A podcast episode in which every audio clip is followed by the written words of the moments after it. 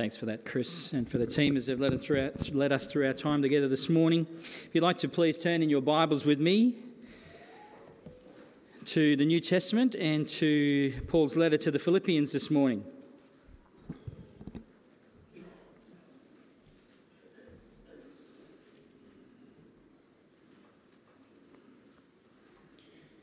Continue in this new preaching series in Philippians uh, entitled Discovering Joy. And we're reading this morning from Philippians chapter 1, verses 12 through to 18.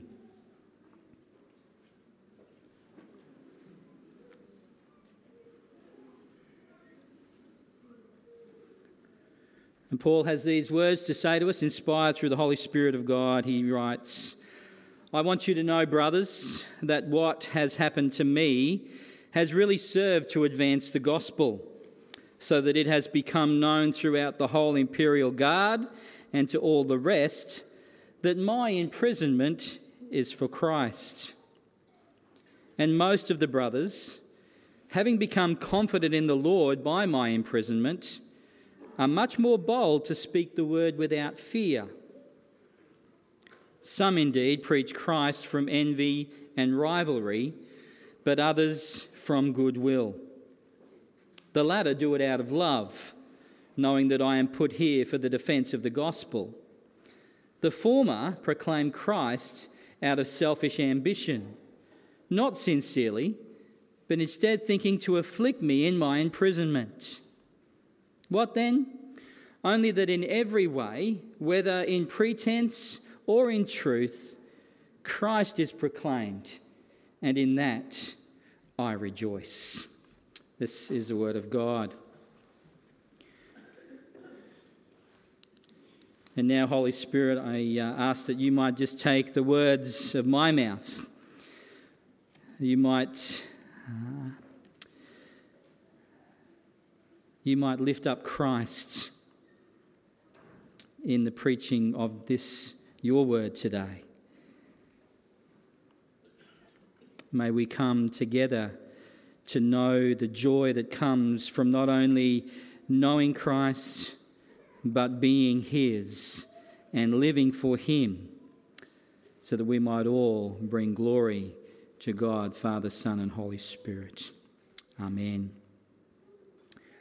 You know, there's a very plain and straightforward principle that uh, I think we need to get our heads around this morning from this particular passage, and it's this in the establishing and the furthering of God's, of God's kingdom, God will often use circumstances and situations. He will choose to use circumstances and situations that we might ordinarily see as negative, and He'll use them to bring about positive outcomes. This morning in our passage, we're going to note that there are two uh, distinct negative, uh, two distinct, distinctly negative things that we read that result in three very positive outcomes. The first negative we find in Paul's imprisonment. The writer of this letter, the Apostle Paul, begins this section by saying, I want you to know, brothers, that what has happened to me has really served to advance the gospel. Of course, what Paul's referring to there is his imprisonment. We see that in verse uh, 4, and we see it, sorry, we see it in verse 12, and we see it also in verse 13. Oh, sorry, verse 13 and verse uh, 18, I should say. 17. I'll get it right in a minute, won't I? And most of the brothers, having become confident in the Lord by my imprisonment, Paul is speaking of his imprisonment there in verse 14. He speaks about it in verse 13, where he says that, you know, it has become known through the whole imperial guard and to all the rest that my imprisonment is for Christ. In verse 17, it speaks about the former proclaimed Christ out of selfish ambition, not sincerely, but thinking to afflict me in my imprisonment. So if we haven't already picked it up, Paul is in prison he is in prison. And to get a better understanding of, uh, of how Paul came to be in this situation, we need to go back to the latter chapters of Acts. And particularly in Acts chapter 20 and verse 22, we read that Paul had planned to go back to Jerusalem. most likely to give a report about how his ministry endeavours have gone, particularly throughout the regions of Greece and uh, Asia Minor. And after this, after, having, after returning to Jerusalem, Paul's plan was then to go on to Rome to proclaim the gospel in Rome, and then hopefully on even further to Spain. Now, on his journey to Jerusalem, Paul is uh, uh, told by a prophet that imprisonment awaited him there. We see that in Acts 21, verses 10 through to 14. If you just turn with me just quickly uh, back a few pages in your, uh, in your Bibles, you'll, uh, you'll be able to follow me along with this. In Acts chapter 21, verses 10 through to 14, we read this. While we were staying for many days, a prophet named Agabus came down from Judea. And coming to us, he took Paul's belt and he bound his own feet and hands, that is, Paul's feet and hands, and said, Thus says the Holy Spirit, this is how the Jews at Jerusalem will bind the man who owns this belt and deliver him into the hands of the Gentiles. And when we heard this, we and the people there urged him not to go up to Jerusalem. But Paul answered, What are you doing, weeping and breaking my heart? For I am ready not only to be in prison, but even to die in Jerusalem for the name of the Lord Jesus. And since he would not be persuaded, we ceased and said, Let the will of the Lord be done. Paul was willing to go back to Jerusalem knowing full well what awaited him there was imprisonment. And sure enough, about a week after arriving back in Jerusalem, we discover that Paul is accused of bringing Gentiles into the temple and resulting and the resulting riot basically meant that Paul was arrested. And after numerous appearances before governors, before councils, Paul finally asks that his case be heard before Caesar. And so he is sent to Rome.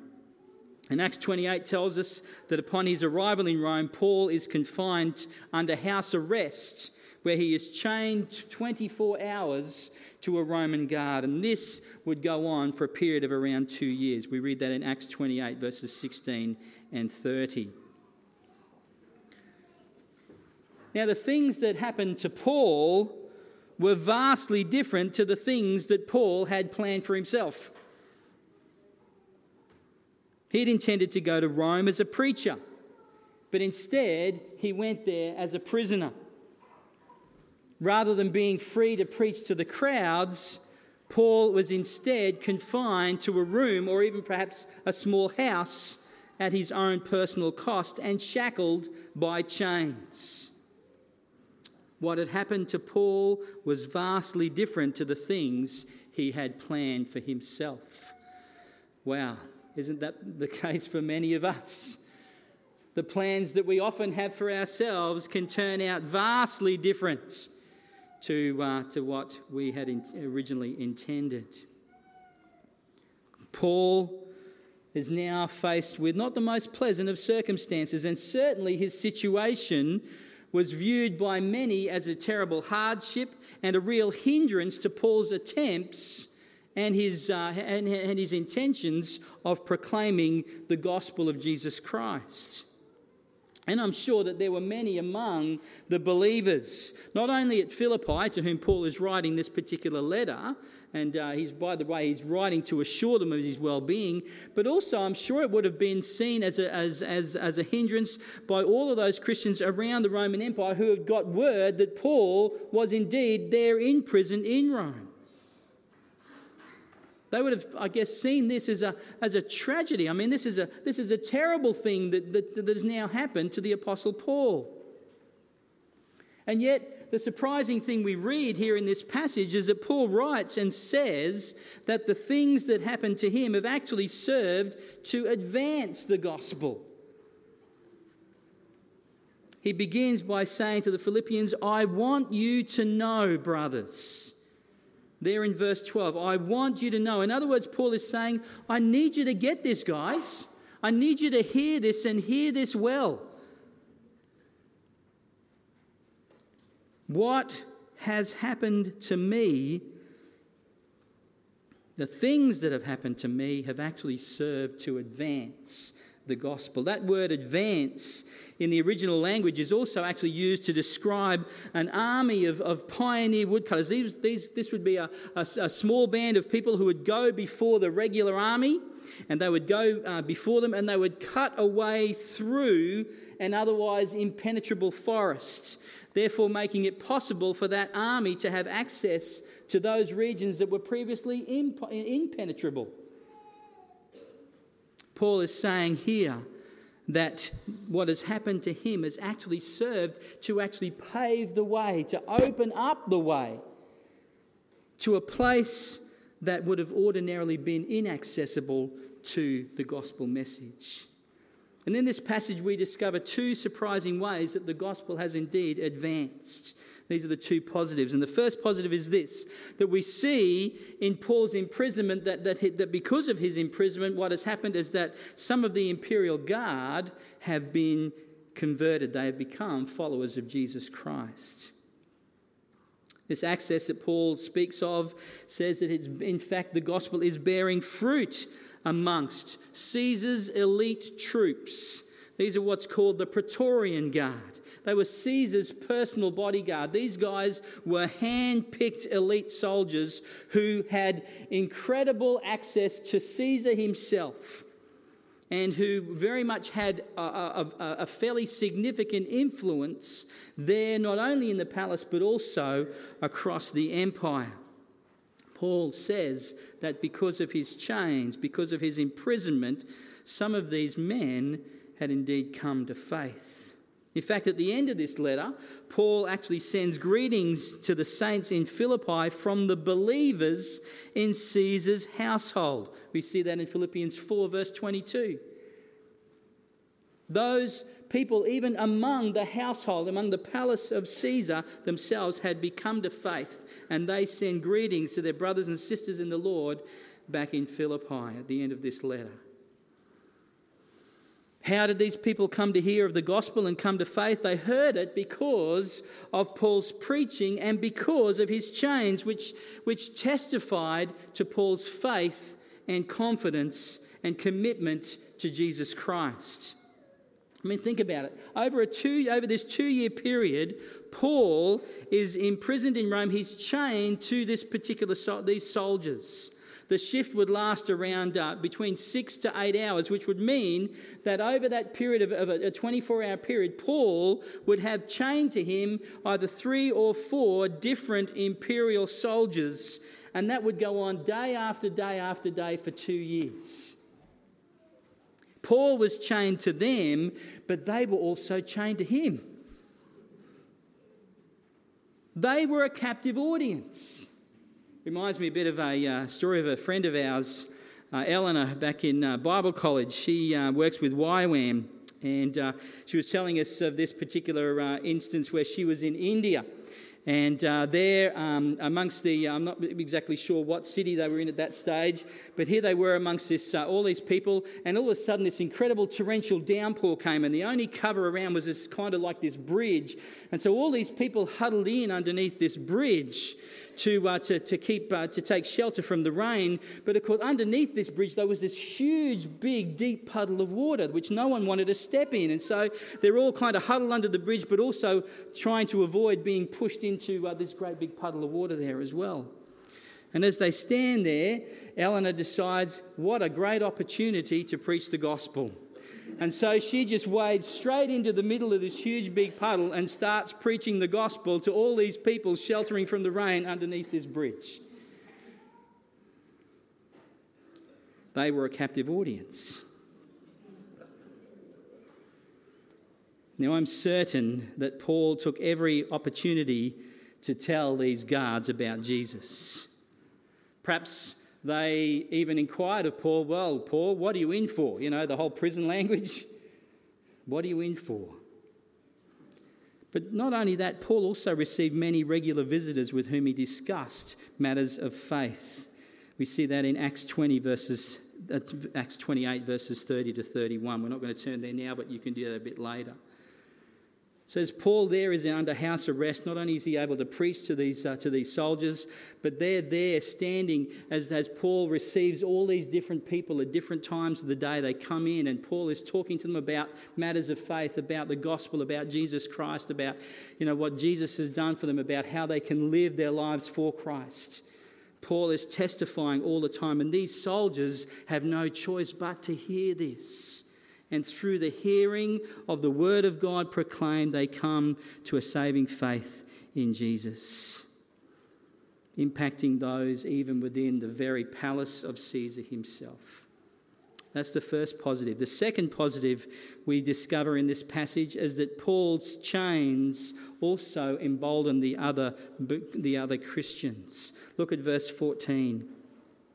And most of the brothers having become now confident in the Lord by my imprisonment, are much more bold to speak the word without fear.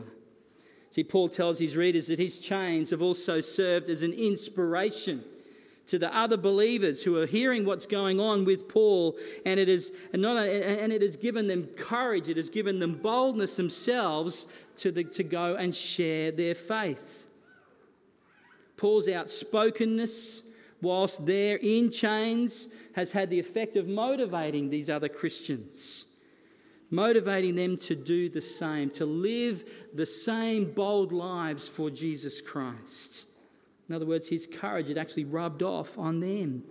I remember one of, uh, you know, when I first uh, became a follower of Jesus, I remember um, uh, not long uh, after that, probably about in the, in the first couple of years, uh, being introduced to a man uh, by the name of Roy Conwell. He was a Baptist pastor. Some of you may uh, know Roy or know, have, have known of him.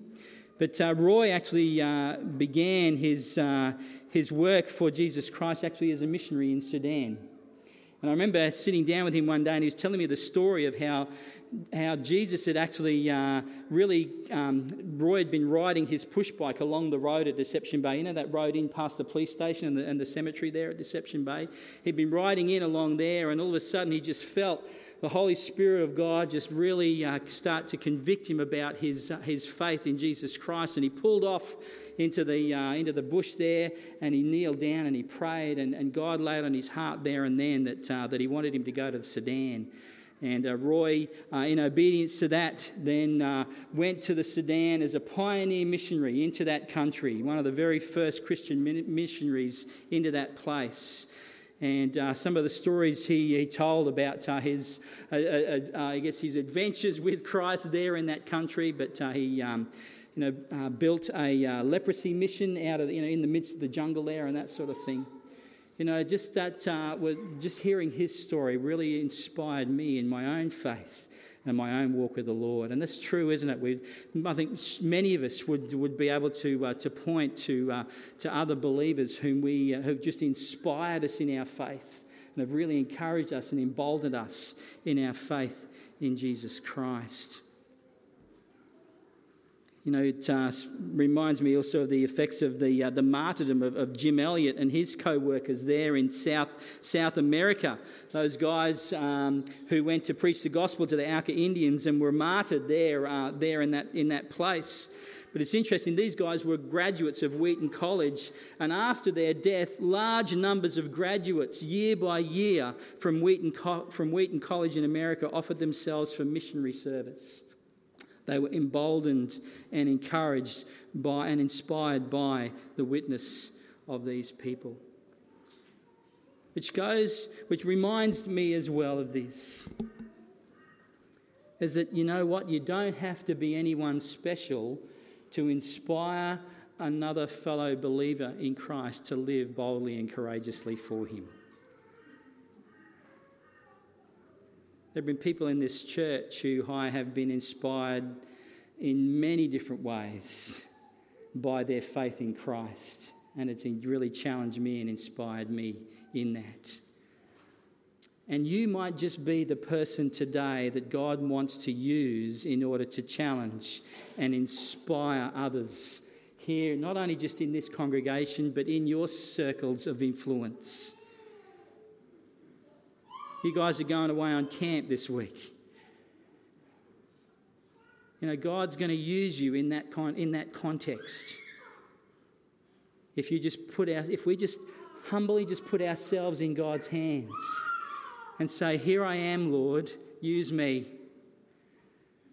And God can just use us in incredible ways to inspire and give courage and boldness to those around about us.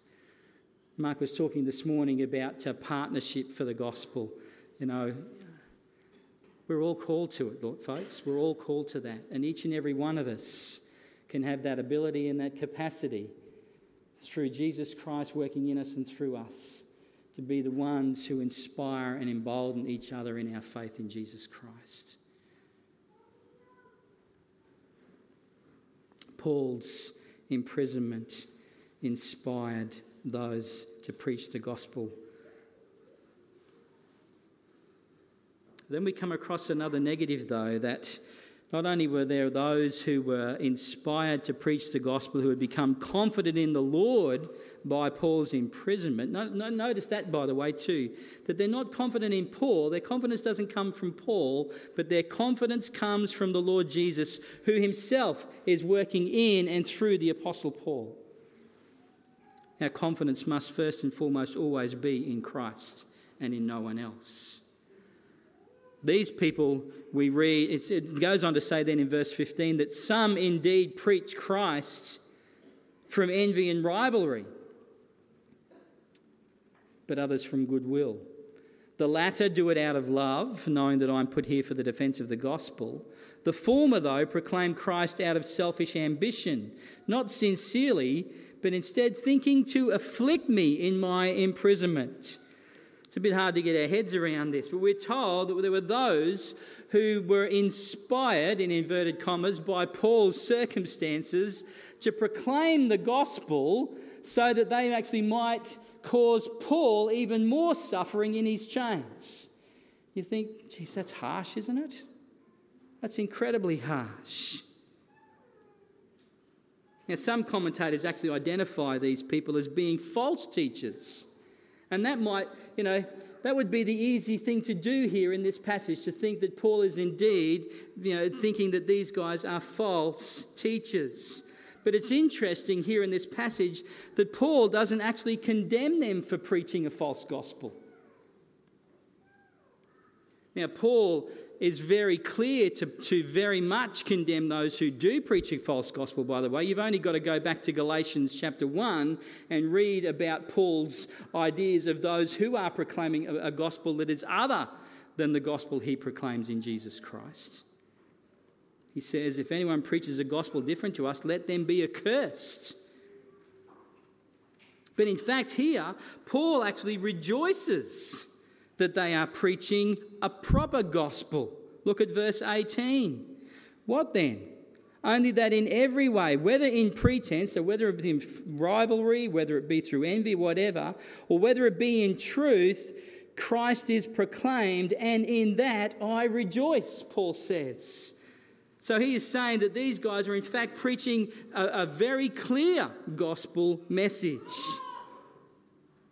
So, what does he mean then? They're preaching out of envy and rivalry and self ambition. Well, it would appear that these people, inspired by Paul's imprisonment to preach this gospel, thought that they might indeed steal, help sort of try and steal the limelight, perhaps away from Paul for themselves. That now, with Paul out of the picture, they can rise to the surface, so to speak, and they can be held up and esteemed by those around about them as, pre- as preachers of the gospel message that they could get some notoriety for themselves because they were jealous of Paul and they resented his popularity. But they may have also been trying to discredit Paul by saying that his imprisonment was a sign of God's judgment upon him and that their ministry was superior. Now, that's, that is entirely conjecture.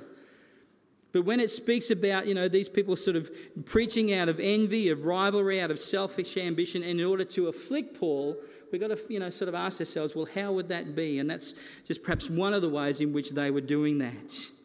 That they sought to hurt, they sought to hurt Paul and malign his ministry purely out of jealousy and spite. But Paul's response, and in this we see the third positive, he simply rejoices. Instead of thinking of himself and his own hardship, Paul instead delights in the knowledge that the gospel of Jesus Christ is being proclaimed and it is bearing, bearing fruit. And yes, God uses people that we might ordinarily write off. God uses people that we might ordinarily write off. See, these people here, they are still Christians. Yes, Christians with impure motives, certainly, but still Christians proclaiming the gospel of Jesus. And we need to be careful. We need to be very careful who we call good and who we call bad. Yes, we are to test everything according to Scripture. But let me just point us back to a, passage in Mark's Gospel, chapter 9, for a moment. I'm just going to quickly turn back here to an incident with Jesus and his disciples when Jesus was conducting his public ministry. Now, this comes straight after the passage about the, uh, disciples about asking, you know, who is the greatest and that sort of thing. And then John, one of the disciples, says to Jesus, reading in, in Mark's Gospel, chapter 9, verse 38, John says to him, that is Jesus, Teacher, we saw someone casting out demons in your name, and we tried to stop him because he was not following us. But Jesus said, Do not stop him. For no one who does a mighty work in my name will be able soon afterwards to speak evil of me. For the one who is not against us is for us. For truly I say to you, whoever gives you a cup of water to drink because you belong to Christ will by no means lose his reward. Here was an example where the, uh, the disciples saw this other person who was carrying out ministry in Jesus' name, and they tell him to stop because he's not one of them. And Jesus says, Let him be. Let him continue on in that ministry. And here's what we need to do. We, when it comes to, to, you know, when it comes to serving God, we need to be very, very careful to discern between those following, are they following Jesus or are they following us? Do we discredit people because they are not following us, even though they may be following Jesus? we need to be very, very careful. We need to be very careful that we don't become arrogant enough to think that we alone have all the right answers. As one wise person once said, in the essentials, that is, those things which are fundamental to the gospel and to the message of salvation in Jesus Christ, in the essentials, unity. In the non essentials, that is, those things which don't pertain directly to salvation in Jesus Christ, in non essentials, liberty. But in all things, charity or grace or love. Paul wasn't ready to write off these people, even though I'm sure there would have been those who would have been. But instead, Paul is joyful. He rejoices that Christ is being proclaimed. And his joy is palpable. Nothing gave Paul more satisfaction and happiness than in seeing Christ lifted up in people's lives. And, folks, today, that should be the delight of our hearts as well. That if there are those around about us who may not necessarily worship in perhaps in the way we do, who may not hold to specific uh, non essential doctrines like we do, we mustn't just write them off.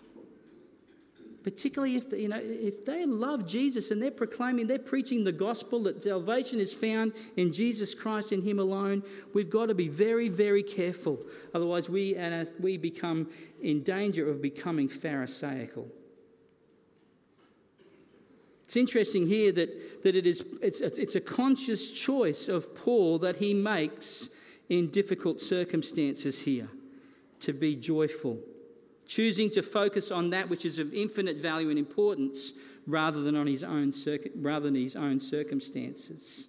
Paul says, in that I rejoice. You know, whether Christ is being proclaimed out of pretense or in truth, the fact he's proclaimed, in that I rejoice. And he goes on to say, in the last bit of that verse, yes, and I will rejoice. It is a conscious decision.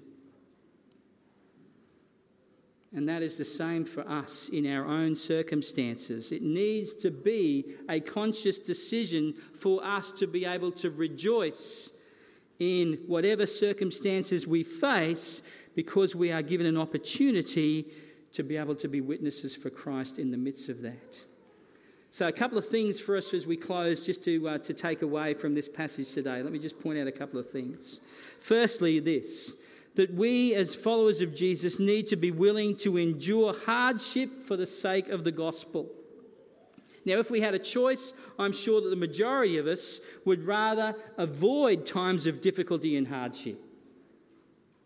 I mean, suffering is something that we would rather not have to experience in our lives.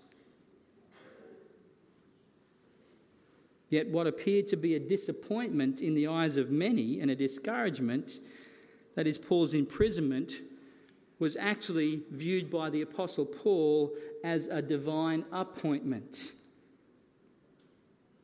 Paul saw God's hand in the midst of his suffering, and so he was willing to embrace that suffering because it gave him the opportunity to proclaim the gospel of Jesus Christ and to make Christ known. A recent article on the Gospel Coalition website, Australian uh, pastor and author Stephen McAlpine writes this. It's a uh, challenge in one of his blogs. He says, Would you accept more hostility toward the gospel if it meant more openness to the gospel? He goes on to write A friend in Scotland recently told me that the hostility his very secular country is exhibiting toward Christianity is being countered by a flood of genuine interest in the gospel. He says it's never been so hostile here, but it's also never been more open either. So, which would you pick? He goes on to say. Less hostility and less openness, or more hostility and more openness to the gospel? Of course, no hostility and total openness. Well, that'd be fantastic. But you don't find that anywhere in the Bible. You don't find it anywhere in ministry, particularly if you're being faithful. So the question remains are we willing to suffer? Are we willing to suffer in order to see more gospel opportunity? Jesus said to his followers in Luke 21 12 to 13, but before all this, speaking about the time when um, he'll bring all things to a conclusion, but, but before all this, they, that is the governors and, and, and kings and that sort of thing, all of the, you know, the secular world, they will lay their hands on you and persecute you, delivering you up to the synagogues and prisons, and you will be brought before kings and governors for my sake. In other words, Jesus is saying, you're going to have to endure hardship. You're going to have to endure persecution. You're going to have to endure opposition. You're going to have to endure suffering. But he goes on to say, This will be your opportunity to bear witness. This will be your opportunity to bear witness. See, for the Christian, the road to victory often passes through the valley of suffering. Or, as the early church father Tertullian said, the blood of the martyrs is the seed of the church. Of course, it shouldn't surprise us because this was indeed the example the Lord Jesus set for us. He was the one who himself endured the cross with all of the scorn, with all of the shame, with all of the suffering, so that many would be saved. In fact, when uh, Jesus says to his disciples in his ministry, he said Jesus, he did, that he did not come to be served, but to serve and to give his life as a ransom for many. Matthew 20, 28. This is the example that Jesus has set for us. And as disciples of Jesus, followers of Jesus, those who are learning to be like Jesus, we follow in his footsteps.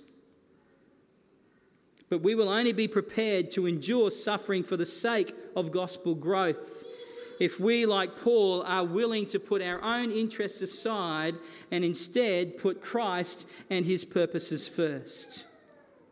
Yes, Paul could have focused on his situation. He could have become downhearted and disillusioned by his imprisonment and by the opposition that he faced, even from supposed fellow believers. But instead, his priority was Christ and his gospel. And in this, God enabled his gospel to advance. And it's no different today. God wants to do the same in our world. He wants to do the same not only in our world, but He also wants to do the same in our lives. No matter our circumstances, as bad as they might seem, passages such as this remind us that nothing is impossible for God. Nothing. And in fact, it can, be often, it can often be that the most difficult and the most challenging of circumstances in our lives are those very things that God wants to use to open up new avenues for Christ and for his gospel to be proclaimed. And in that, there is a joy to be found that is beyond anything that we can imagine. So, what are you willing to, to give and, and, and endure for the sake of the gospel? What are you willing to give and to endure for the sake of the gospel? Let me leave you with a quote from the newsletter this week. It says this God never called those of us within the church to maintain an institution. He called us to complete a mission. And the question we need to go from this place ringing in our ears is this How can we use what we have, both good and bad?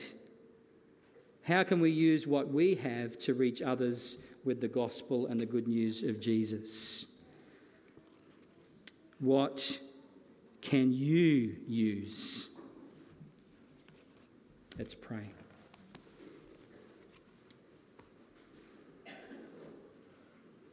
Lord Jesus, this morning we see uh, an example of the fact that even in the most disheartening, discouraging, disillusioning of circumstances, here was the Apostle Paul there in prison. Lord, nothing, not even those circumstances, could halt. Could halt the preaching of the gospel of Jesus Christ.